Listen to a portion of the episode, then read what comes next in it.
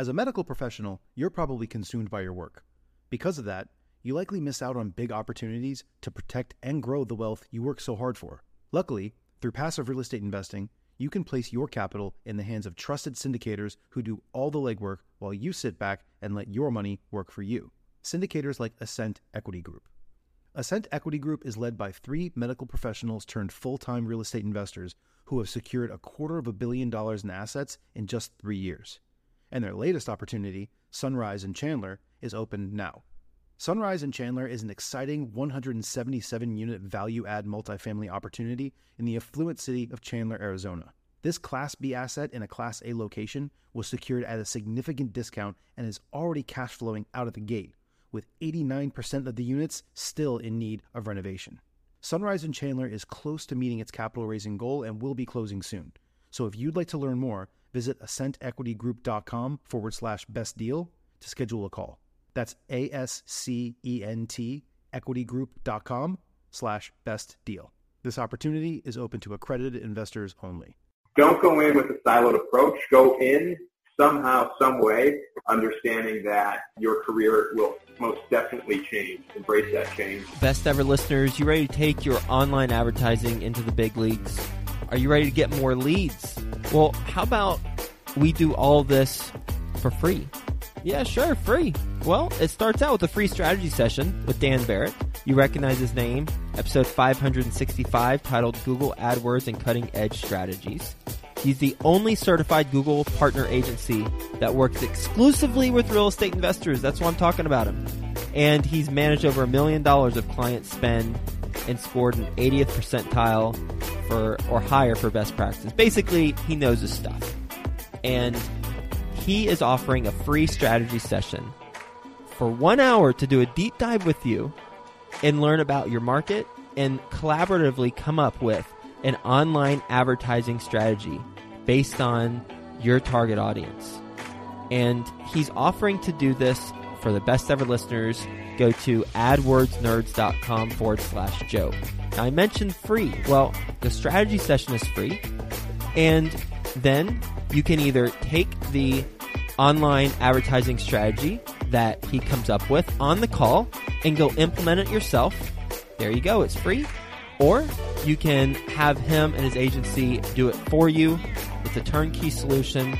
And by the way, that likely one up being free too, assuming that you're closing on the leads that he's generating for you as a result of all the efforts. Go to adwordsnerds.com forward slash Joe. He's got some amazing stuff. Ask him about the pre-targeting for direct mail lists that he does. It's something unique to their company and it's pretty exciting stuff. He's noticing some tremendous results as a result of doing pre-targeting. So ask him about that. AdWordsNerds.com forward slash Joe. Best ever listeners, welcome to the best real estate investing advice ever show. I'm Joe Fairless. This is the world's longest running daily real estate podcast. We've spoken to Barbara Corcoran from Shark Tank, Robert Kiyosaki, the author Rich Dad Poor Dad, Jay Papasan, the co-author of The One Thing and many other books with Gary Keller. With us today, Nick Baldo. How you doing, Nick? I'm doing good, Joe. Thanks for having me. My pleasure, my friend. Nice to have you on the show. A little bit about Nick. He is the owner at NY Home Solutions. He's based in Buffalo, New York. He began investing part time in 2011 on rehab properties, then went full time in 2014 after making money on flips and rental properties. Currently focused on value add real estate investing while also launching a luxury home remodeling company. With that being said, Nick, you want to give the best ever listeners a little bit more about your background and your focus? Sure thing. Thanks, Joe. I graduated from college in 2010 and uh, pretty much immediately went into the corporate world doing strategy and operations consulting. Pretty good job, traveled a lot, I had some fun, but quickly realized that I just wanted to be a little bit more entrepreneurial and wanted some more from life. So as you mentioned, got started in 2011 doing some flips part-time. Also fell into the rental space a little bit and learned about that. And as you said too, went full-time in 2014 and we've been focusing on value-added rental properties. So we are finding rental properties with probably seven to eight to anywhere from eight to 20 units finding them, fixing them up, and then refinancing them up and moving on to the next. So whether that be residential or mixed use and a little bit of commercial as well. So that's our focus on the real estate investing side of it. And then, as you also called out, we are in the middle of uh, getting geared up with our general contracting business as well. So pretty excited about that, doing high-end remodels, additions, and hopefully a few custom homes as well. So, you know, spread out in a few different directions, but having a lot of fun with it. All roads lead back to remodeling either these luxury homes or these multifamily deals and then adding value whether you're owning it or whether you're a contractor, right? That's exactly right. Yeah, we figured we're doing our own stuff and we are getting a lot of compliments. We're getting a lot of questions. Hey, do you do that uh, for other people? Do you, do you do my kitchen? And we did a few kind of like ad hoc and then we said, well, let's get serious about this and let's get the right insurance. Let's get the right uh, licenses in place and let's try this business out because it seems lucrative. It seems fun. We wanted to do it. So that's where we're going. Let's dig in on these 8 to 20 units that you're rehabbing, then refinancing, and as you said, moving on.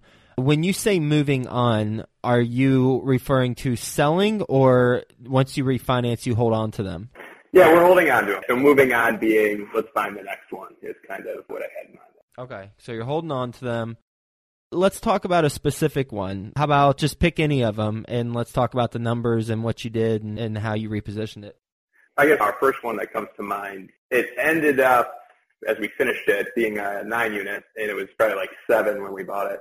Mixed use property, had a little bit of retail space on the ground floor, some apartments up top, purchased for 200000 put about 200 into it, and appraised out at 575 so the value add that we found in this one, first of all, it was a completely dilapidated building, but very historic at the same time in a village center in a suburb outside of Buffalo. So the historic nature of it, the really good location in this village showed us that it probably had a really good upside. We also did a little bit of a repurposing of some of the space, transitioning some of the low performing retail space into apartments, which to be honest, we just knew better. We knew apartments, we knew residential really well, so we felt confident making that switch over and just doing really kind of high end, I'd say medium to high end apartments in this building and just really jacking up the revenue and then bringing the bank back for a refinance. And so it worked out nicely. It was a complete job though. We had pretty much the whole thing, at least parts of it vacant at various points during the rehab. So it was quite a project. I learned a lot from it, but ended up being good on the financial side.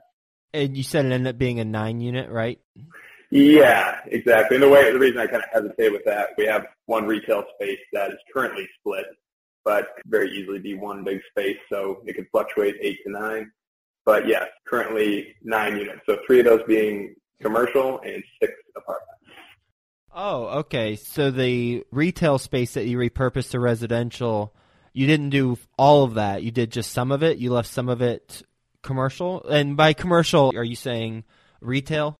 That's right. Basically, the ground floor of the building, about 3,000 square feet. About half of that was a big picture window retail space that I knew growing up in the area turned over constantly. The building didn't have that much parking for that nice of a storefront, anything like that. So we took that space and converted it into two apartments while we kept the other 1,500 square feet as the retail that it currently was. So we maintained that. Mm, okay. What type of tenant do you attract for that other space?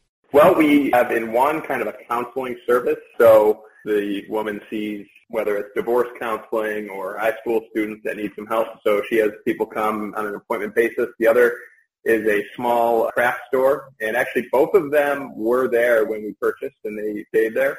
And then the third unit we're actually renting to ourselves as we had not had an office at the time. So it's a small office, a few desks, a little bit of storage for us to bring clients in to sign leases or now to bring clients in to look at renderings of their remodels and things like that. Mm, okay.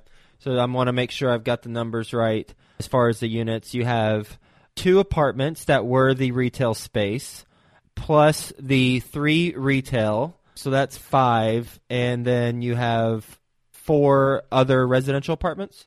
That's right. Yeah, those four other residential apartments existed as residential apartments when we purchased. We just went through and did complete guts to them and remodeled to be quite a bit nicer. And did you remodel the craft store and the counseling service space? Minimally. Like I said, they were in there, so we did some little things. They were completely happy, and those were the best spaces. So we did things like they had ventless space heaters as their heating source. So we went in and put forced air with AC, things that we could do without disturbing them too much. Like I said, they were happy and their units were okay. If and when they vacate, we could take a look at that. But we kind of lucked out having them as nice, stable while we renovated the rest of the building. Okay. So if we were to divide the 200 by the nine areas or the nine units, it'd be 22,222, but you clearly with the counseling service and the craft store, you didn't spend as much there, but more in others. But as you said, this is a big overhaul. That's a lot per unit, over $20,000 worth of rehab on average. What did you do and what did it take you from like the rent it used to be and then the rent it is now? Good question. So the renovation also included a full exterior rehab. So brand new roof, uh, sloped roof, flat roof, the whole building is kind of a hodgepodge type building. So brand new tear off roof as well as residing. So the building had the old asbestos on it and then underneath it the clapboard. So all of that got peeled off and we resided with HardiePlank, which is a pretty nice product that we were actually forced to do just based on the historical district we were in. But then in addition to that, each apartment had those same types of ventless space heaters. So we put new furnaces in. So furnaces in the attic, furnaces in the basement, new forced air throughout the entire building.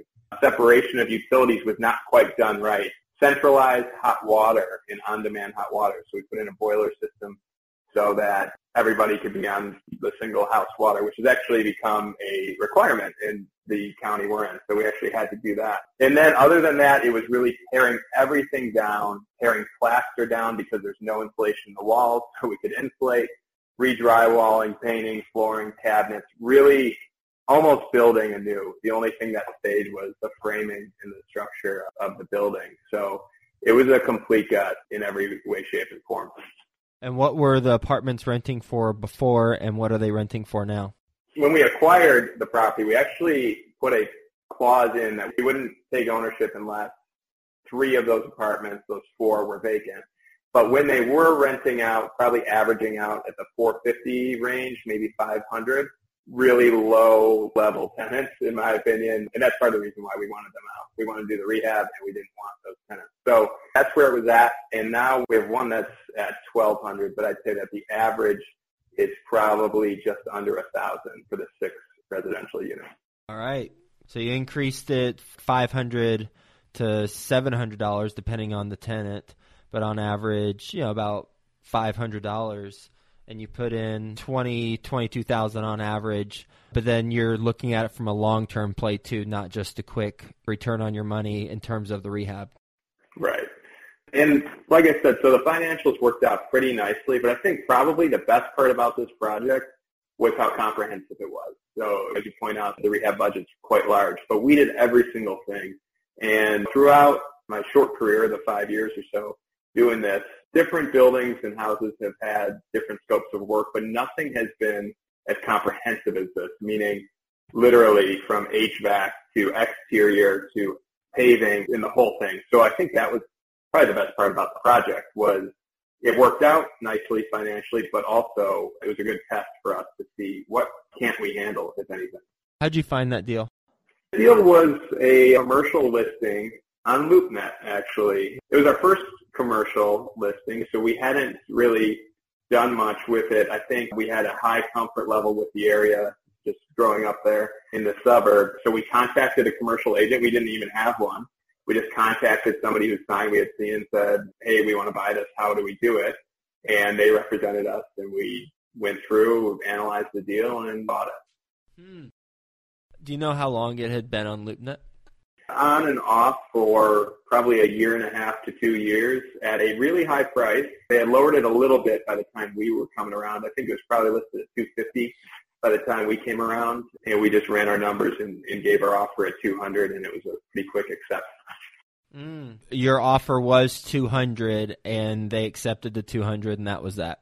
Yeah, yeah, I think so. I, I'm pretty sure it was an out-of-town owner. You know, it's weird because they had it on the market for two years, so the motivation seemed minimal, but they were excited for the 200 offer and to get out of the property. It was really in shambles. They were on the list of the town as far as violations of code and all those kinds of things, and I think they just wanted to get out you did the whole gut rehab, so you fixed it, but did you have to pay fines or deal with any paperwork because you inherited the property and those issues?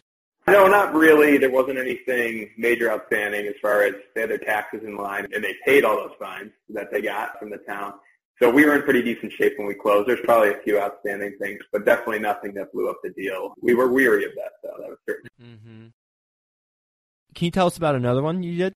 is a, an interesting kind of package of deals around the University of Buffalo area. So there's a few different sections of town that are big for student housing. So what we did, there was it's called the South Campus, kind of coming into, it's always been known as kind of the lesser housing and just a little bit not as safe and not as nice as the North Campus. That's kind of turning a little bit. So we're able to find a package of deals on one street. So this is four multifamilies, and we bought them as a package. And we did a similar thing to kind of this commercial space. However, we did a four siloed houses that we renovated and we just kind of changed the market slightly. So instead of kind of like rundown, maybe fraternity housing and undergrads and things, we made them a little bit nicer, cranked the rank a little bit, and started really focusing on either upperclassmen or most attractive to us were the grad students and the medical students, which was the trend of the area a little bit too. So we kind of caught that wave. But that was an interesting one because we kind of took that model of big apartment buildings, but we did it in four two families and worked out pretty nice for us as well. What was the acquisition price? How much you put in and what's it worth now? Thinking back on those, we probably acquired everything for around maybe like 230 or so Total, all in, two hundred thirty thousand. Yeah, I think that would make sense. So yeah, that's the other thing. Like Buffalo, in this part of Buffalo, it's not like there's worse parts, but Buffalo is a very uh, affordable place, and I think that's probably one of the reasons we got it. Yeah, that's four two families is eight units. See how good at math I am, and then divide that by two thirty. That's twenty eight thousand a door. Is that acquisition or all in price? That's acquisition. That's acquisition. Okay what we put into them, I'd have to see, I mean, because it was by project, but I'd say we probably put in at the most 20 per house, probably 15, probably put in 60,000 to all of them, so we're probably at 290 all in. And we just refinanced those, and I think we appraised in the 375 range. Uh, and the struggle with that appraisal was trying to convince the bank to go off of income-based metrics as opposed to as opposed to the comps approach because the comps right. approach would kills us. So we had to really show like, hey, we got it. If you sold it to a homeowner, you're not going to get that value. But these as a package for an investor are really attractive because of the income and the cash flow. Yeah, how'd you get them to do that since they're less than four units? Basically, our loans from that one onward have been commercial loans. So small regional banks loaning our business money with property as collateral. And the coolest part about commercial loans and why I, really like them is there's no hard and fast rules. They'll loan your business money given that there's collateral to back it. So it could be one house, it could be one building, it could be four houses. So we went into this loan with the idea that these four houses would be our collateral. So basically the first time around didn't go well as far as the appraisals and things, but what we were able to do is get the loan officer to really sit down with us, understand the cash flow we were looking at, and he was able to go to his board and we were able to get the appraiser to give at least give us the income-based approach, and he got the board to take that as the appraised value. Mm. So that's kind of one of those benefits too. Sure, it's come up a lot here. Like the smaller regional banks and those commercial loans, they give you a little bit more flexibility to actually talk to real people to get some of those things hashed out. Yeah, and I misspoke. I said because they are four or less, but it's actually less than five, not four.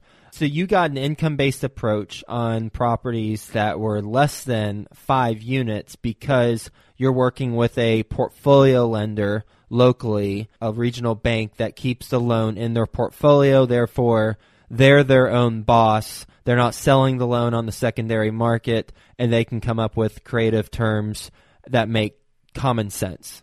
That's completely accurate. They have a board that approves all their loans, and so they have pretty strict standards still, but they have human beings that can make rational decisions because in the end they want to make money, and so they flex a bit to take on those potentially more risky projects, I guess.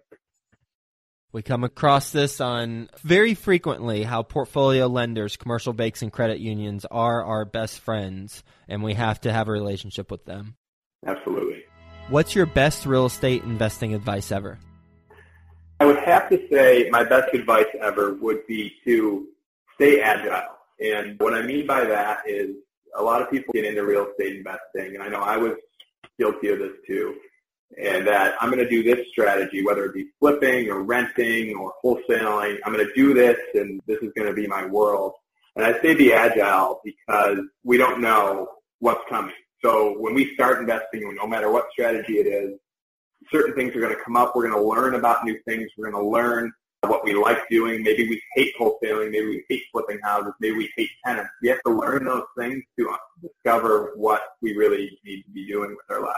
So don't go in with a siloed approach. Go in somehow, some way, understanding that your career will most definitely change. Embrace that change and, and just jump in. Mm. What's one way to identify when you should make a change from what you're doing?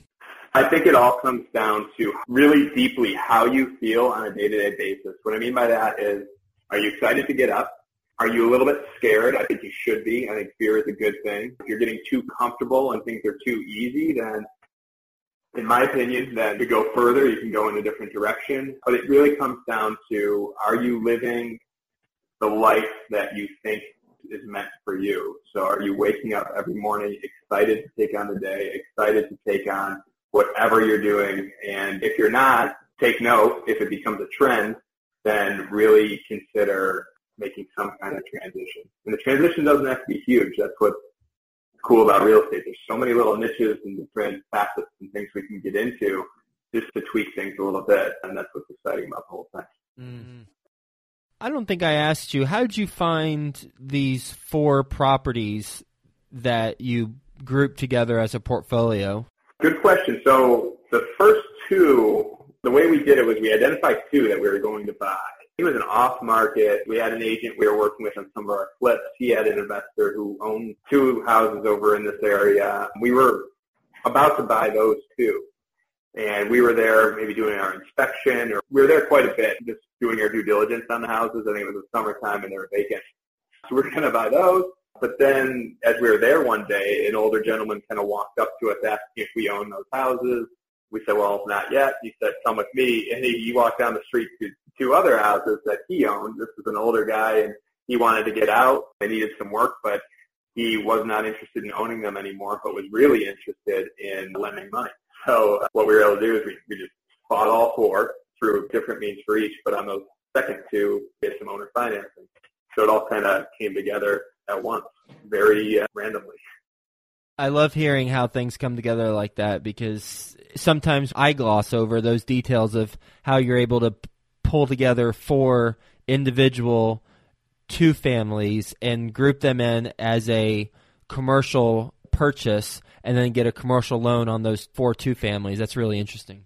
And it all comes down to getting out the door. So, you know, you can you can rack your brain about business plans and all that stuff, but like you have no idea what can happen once you get out into the world and start doing stuff.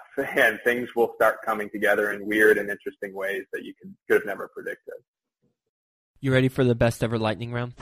Yes do it. All right, let's do it. First, a quick word from our best ever partners. Got your free strategy session to generate online leads yet? Well, if not, go to adwordsnerds.com forward slash Joe. Dan Barrett's going to give you a concrete online advertising strategy by the end of the conversation. You can choose to implement it yourself, or you can work with this team and they'll implement it for you.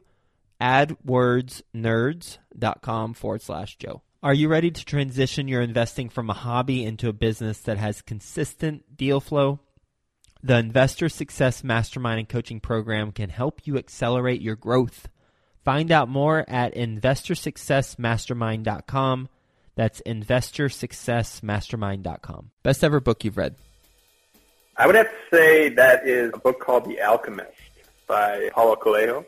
Have you heard of it? Or of course I have. Yeah, he was interviewed by Tim Ferriss. Ferriss, that's yeah. right. Yeah, I was actually a little disappointed. It, was kind of more of a just yeah. follow by himself. Yeah, it's like a monologue. Yeah, so that book I think is awesome. For business for life, it is great. It's just a quick for the audience. It's a, it's parable about finding your life's destiny, living your legend. I think it should be read by everybody, and I think you should read it more than once. Really, it's an amazing read. Best ever personal growth experience, and what'd you learn from it? The best ever personal growth experience, I would have to say, uh, was probably my time as a consultant. And that's because it really pushed me to my limits and forced me off of a ledge of some sort. So pushed me in that I was working crazy hours. I was traveling all over the world. I was living this, what many would see as this awesome postgraduate life where I had the good job, the cool travel perks and all the hotel points and all that stuff. And to be able to realize, and it took me a long time, well, four years, but to be able to really understand that this was not what I was meant to do took a lot. And the trials, tribulations of going through that process, I think really made me really confident and ready to take on this business and, and everything that's to come after it.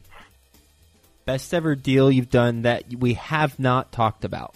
Okay the best ever deal that we haven't talked about is probably my first rental property, which was purchased about the time we had flipped the house. And I say we, my business partner and I. And I had just moved back from New York to the Buffalo area. So I was in New York City working as a consultant. I moved back to the Buffalo area and the natural thing to do is I moved in with my parents.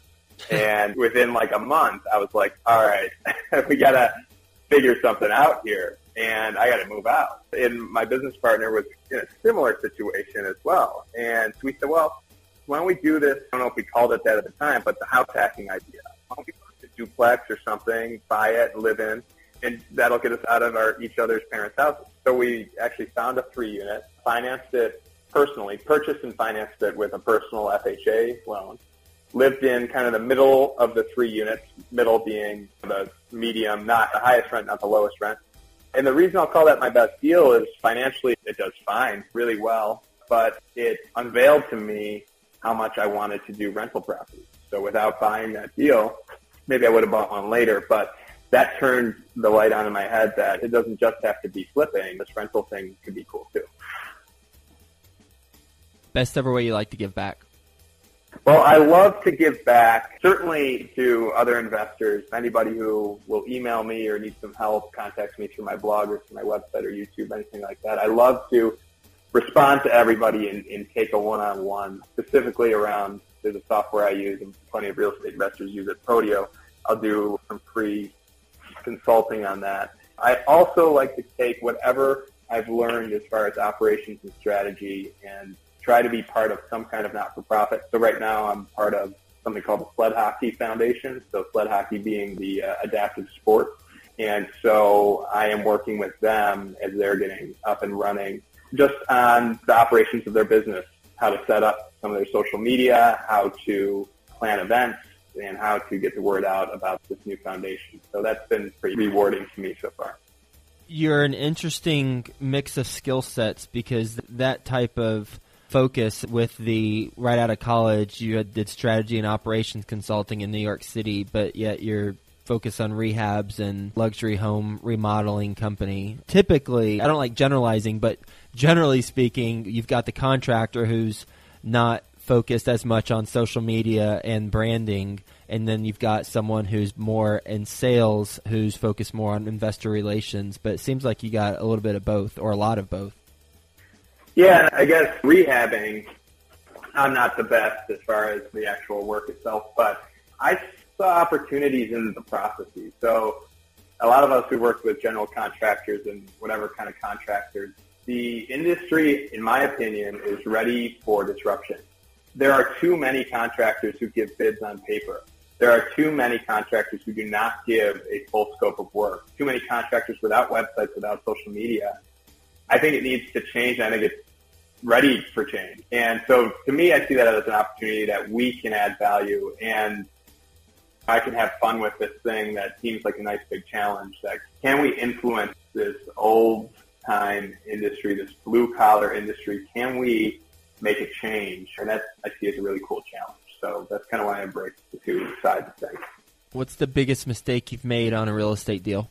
I could say I've made this on a few. Is ignoring ignoring little things about the property, qualitative features of the property that certainly impact the value. And so what I mean by that is having a cloud over your head when you're doing the analysis that the numbers are working and ignoring things that should matter to you. And these can be little things like what's the parking situation like, what's next door, what kind of house has a backyard lined up to mine on a city house or something that might be one and a half stories where you have bedrooms with ceilings coming into your head, and things like that. I had a struggle with this early in my career was the numbers look great. You know, the comps look, look great, but I ignored the fact that my comp is not as good as I thought it was because my property is fill in the blank, doesn't have a driveway or is one and a half instead of two full stories. I ignored those things. So while I'm a really quantitative guy and I remain to be, I've learned pretty quickly that you have to look at some of those qualitative features of your houses and buildings and everything. Nick, what's the best place the best ever listeners can get in touch with you? The best way to get in touch with me would be via email, nick at incomedigs.com. Go to incomedigs.com. That's kind of where I will post some blogs, some videos. I have a ton of videos up there about Podio. If you're on Podio, you can actually just add me to Podio. Would be awesome too to your workspace if you want to. Same email address would work for that. But Income Digs is certainly the best place to get a hold of me, and I'm really excited to talk with whomever.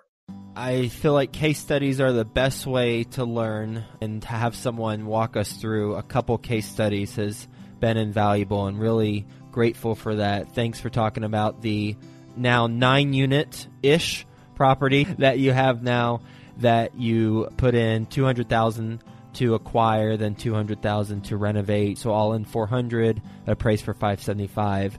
And the type of renovations, you got very specific about what you did and why.